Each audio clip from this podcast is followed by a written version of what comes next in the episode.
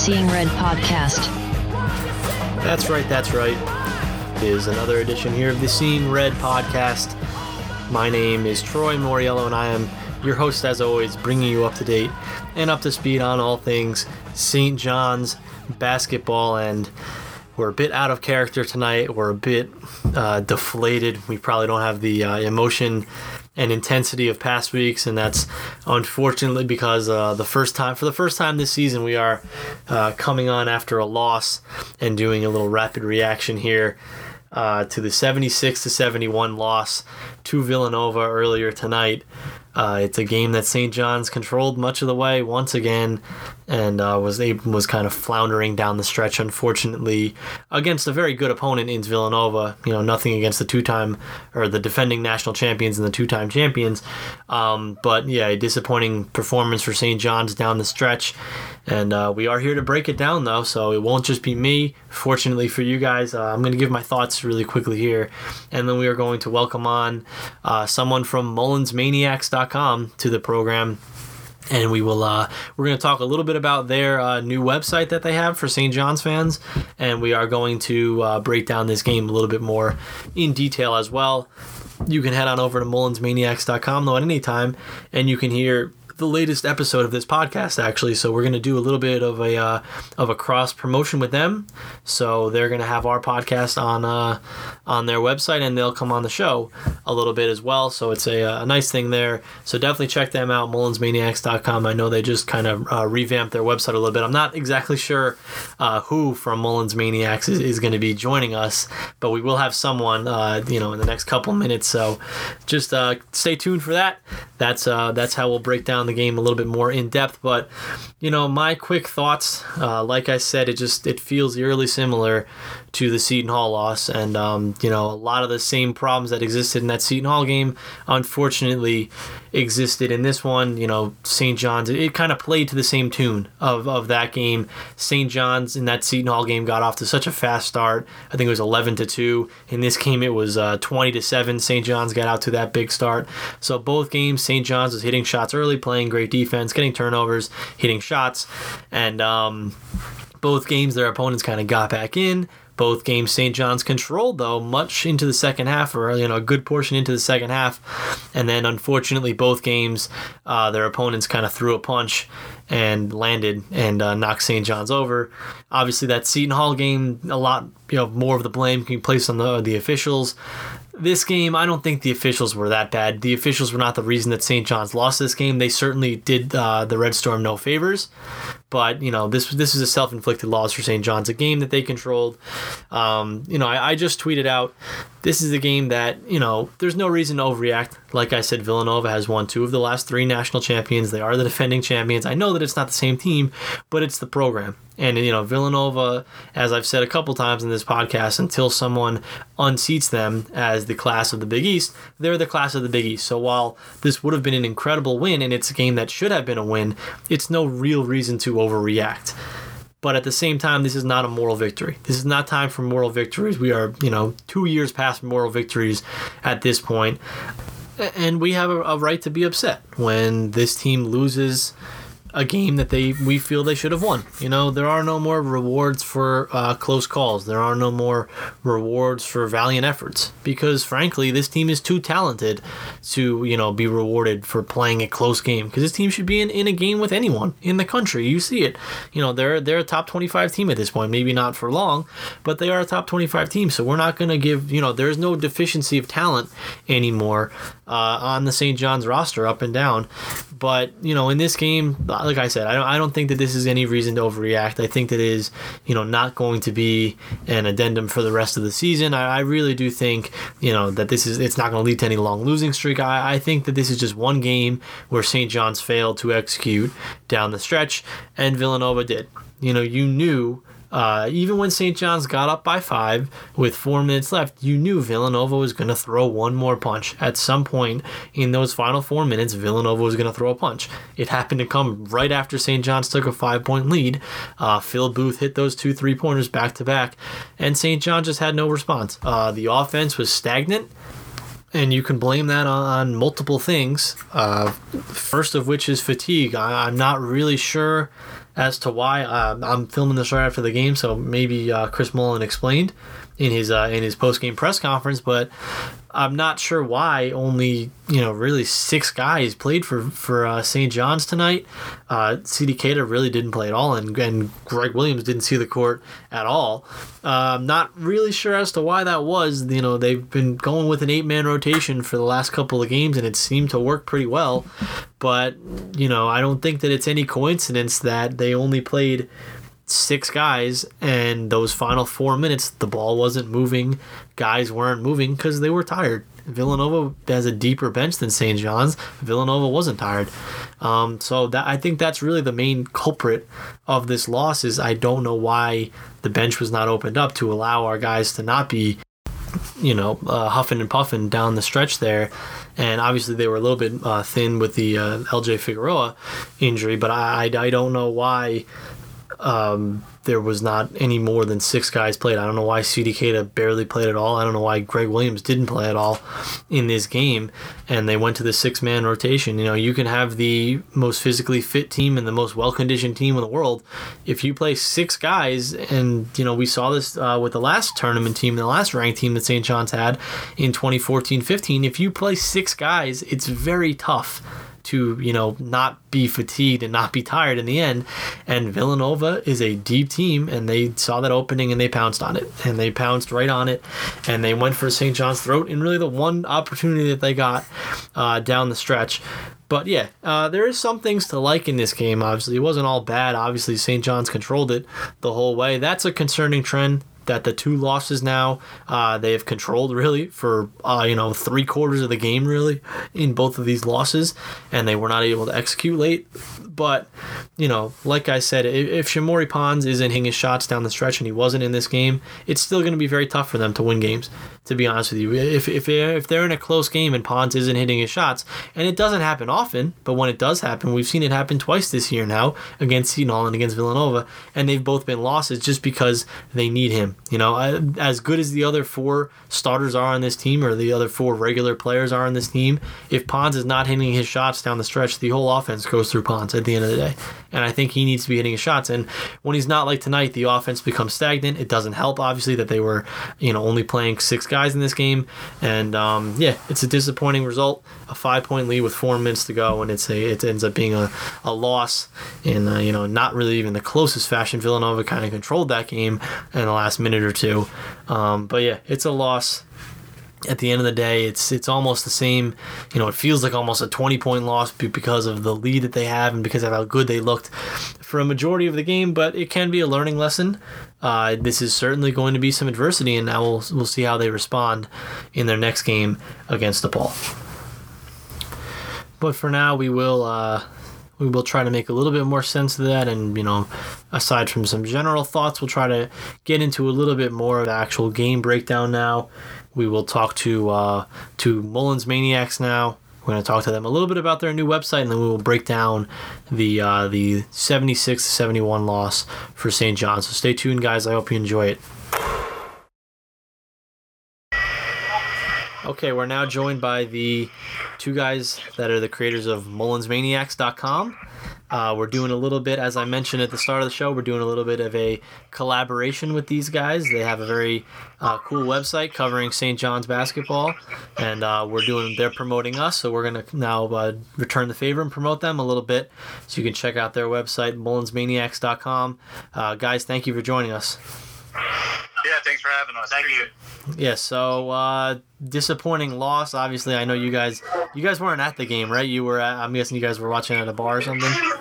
So we were actually at the watch party, the official one in Forest Hills. So Oh. uh, probably about 30 of us there. So shout out to everyone who was able to make it there. It was a good time, but obviously a tough loss at the end of the day. Cool. Yeah, I'll I'll have to get out to one of those. I saw you guys were uh, were promoting it, so definitely something cool that uh, that you guys are doing there.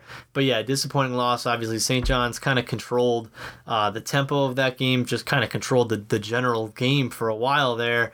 Uh, last four minutes really fell apart there. Uh, you know, just your thoughts on the game there. Yeah, you know, we got off to a great start out of the gates. Um, that, you know, everyone was thrilled with, um, you know, the shooting. Obviously, we got red hot from three. Um, I knew it probably wouldn't last. Um, unfortunately, we went to the bank too many times, as I like to say. So, um, you know, we really didn't drive to the hoop. Um, you know, Nova had a better game plan. Ultimately, you know, they were kind of chipping away. We had, I believe it was three, if not four times where we had a 10 point lead, maybe more. Um, but we did, unfortunately, give it away at every opportunity. So, um, tough loss. You know, Nova's a great team. Give them some credit. Um, few questionable calls there, but, you know, we're not going to say it's all on the refs. Mhm. Um, but, you know, given what happened with the last game, obviously, you know, very tough to swallow, but we'll move on from there. And a lot, lot of learning to do. Yeah, let, let's talk about the leads maybe the, that you mentioned there. They had, I think it was three times that they had a double digit lead in this game. You can kind of look at it as a glass, glass half full or a glass half empty, in that every time that Villanova threw that punch at St. John's to get back in the game, St. John's threw another punch. Obviously, they didn't at the very end of the game, but you know, throughout the first 35 minutes, it seemed like they were doing a nice job uh, responding to those Villanova runs. So, how do you guys look at that? Do you look at that as you know a nice job by St. John's responding to these Villanova runs, or not a nice job because they let Villanova come back every time? Yeah, I mean, credit to Nova for weathering, you know, everything that we threw at them. Um, I do think that we kind of stuck with the similar game plan. I did hear Mullin saying, um, to be fair, you know, in the huddle, we need to drive, we need to drive. So I was happy to hear that he was actually telling them that. But unfortunately, um, you know, they, they drove a few times coming out of that timeout, but not enough. Um, you know, we didn't get enough free throws. Um, I do think Ponds could have gotten a lot more free throws, could have gone to the line all day. Mhm. Um, you know, if he would attack the paint a lot more. But unfortunately, I think we got a little bit too happy with the three, um, and you know, we just couldn't pull it out. Unfortunately, by the end. Yeah, and like you said, I mean, th- 35 three pointers is just you can't do that in a game, and, and you know only eight free throws.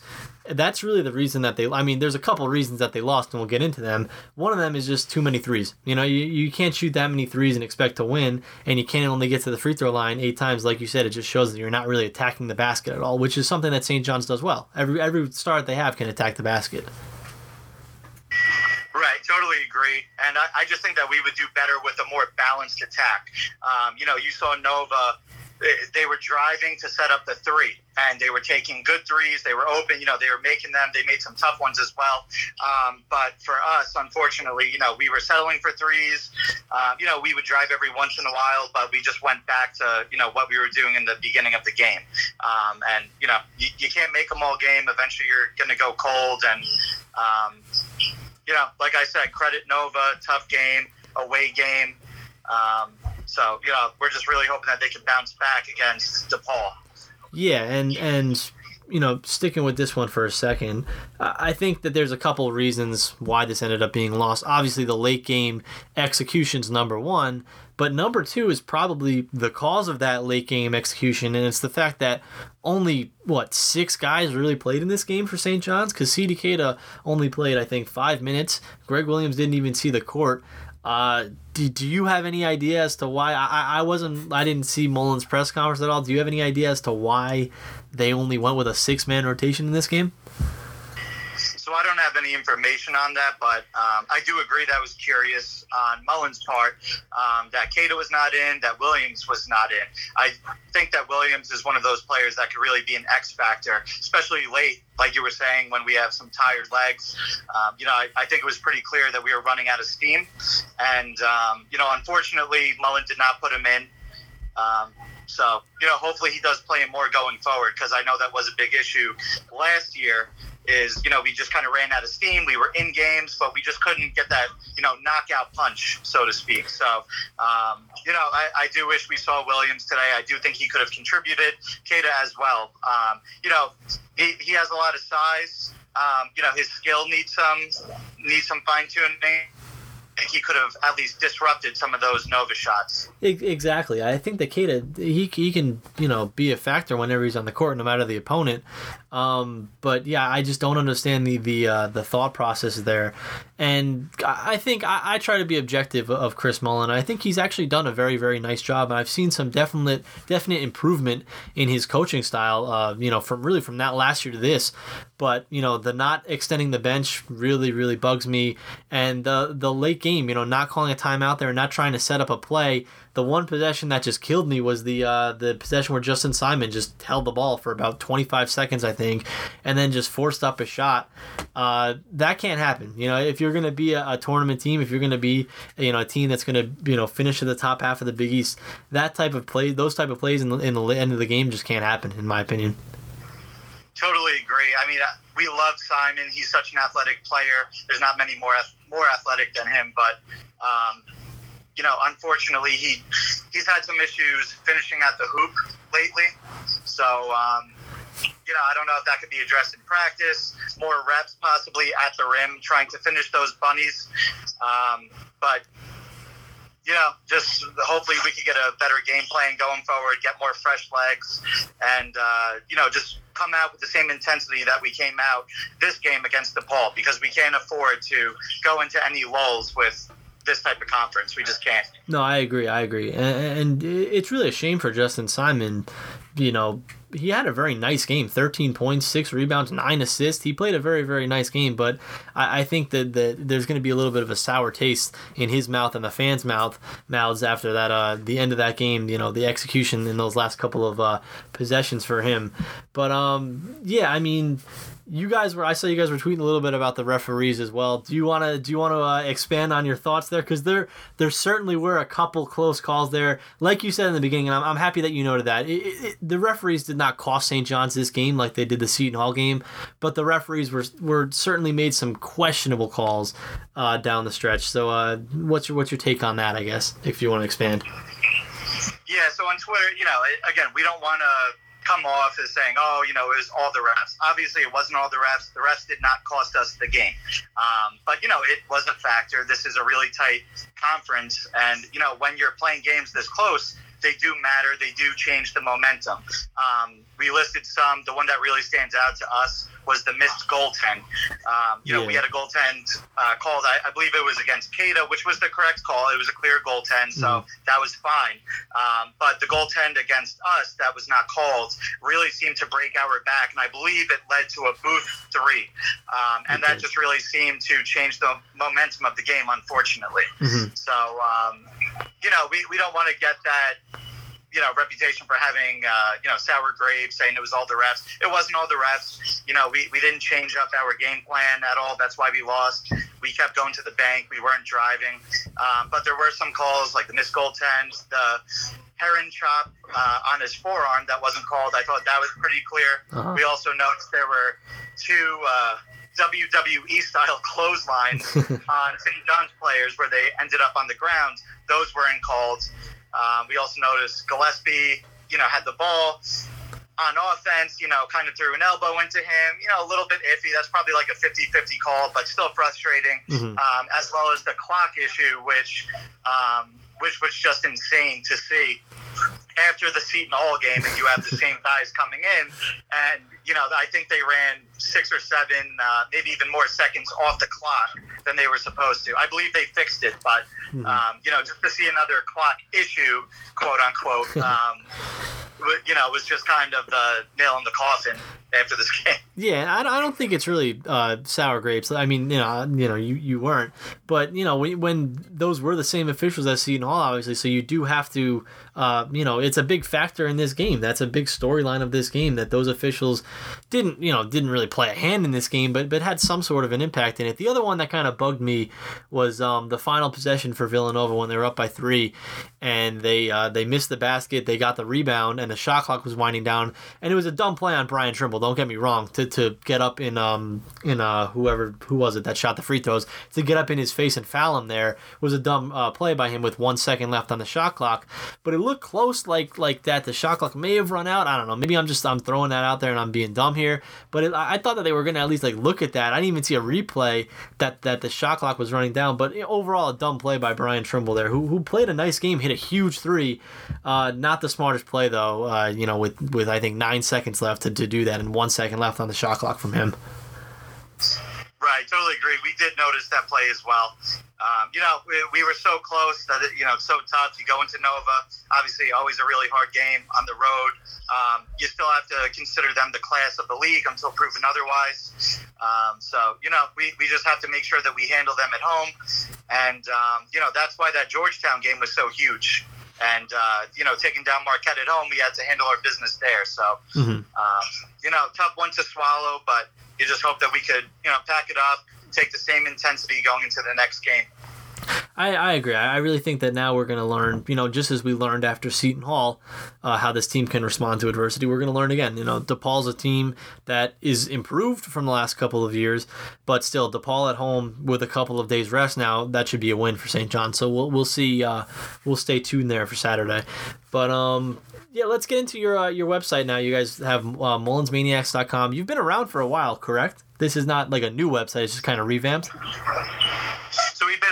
So we've been around for about two years or so. Um, we we really started as Storm the Garden. That was our original uh, Twitter name. So some people out there, you know, might remember that name. Um, kind of a funny story. We got contacted by MSG lawyers shortly afterward. once we started to kind of take off a little bit, um, you know, we were printing some T-shirts with the logo on it. A lot of people were. Uh, they did trademark the garden, so Uh-huh. You know we, we did get a friendly call from the lawyers there. They asked us to take everything down, and uh, you know they, they were pretty cool about it. Though they said they want us to still come to games. They're glad we're big St. John's fans. We just have to change our name. So um, you know we were able to keep the Twitter page, thankfully. So we just had to go back to the drawing board a little bit and uh, you know decide what we should name it. So we came up with Mullins Maniacs.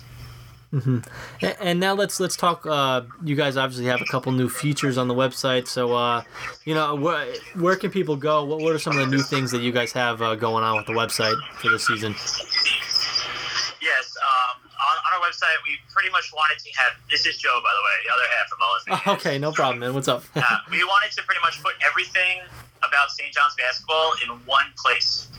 So we have Twitter feeds on every single page regarding to each topic. We have headlines that you can click on for the most for the most up to up to date um, articles. We have podcasts like like your very own on ours. We have standings. We have rankings. The fan zone, which is ran by our uh, very own student section, the Red Zone. Watch parties, 1870 court, and our most important, our forum we wanted to make a place where every single fan can come and post as they please.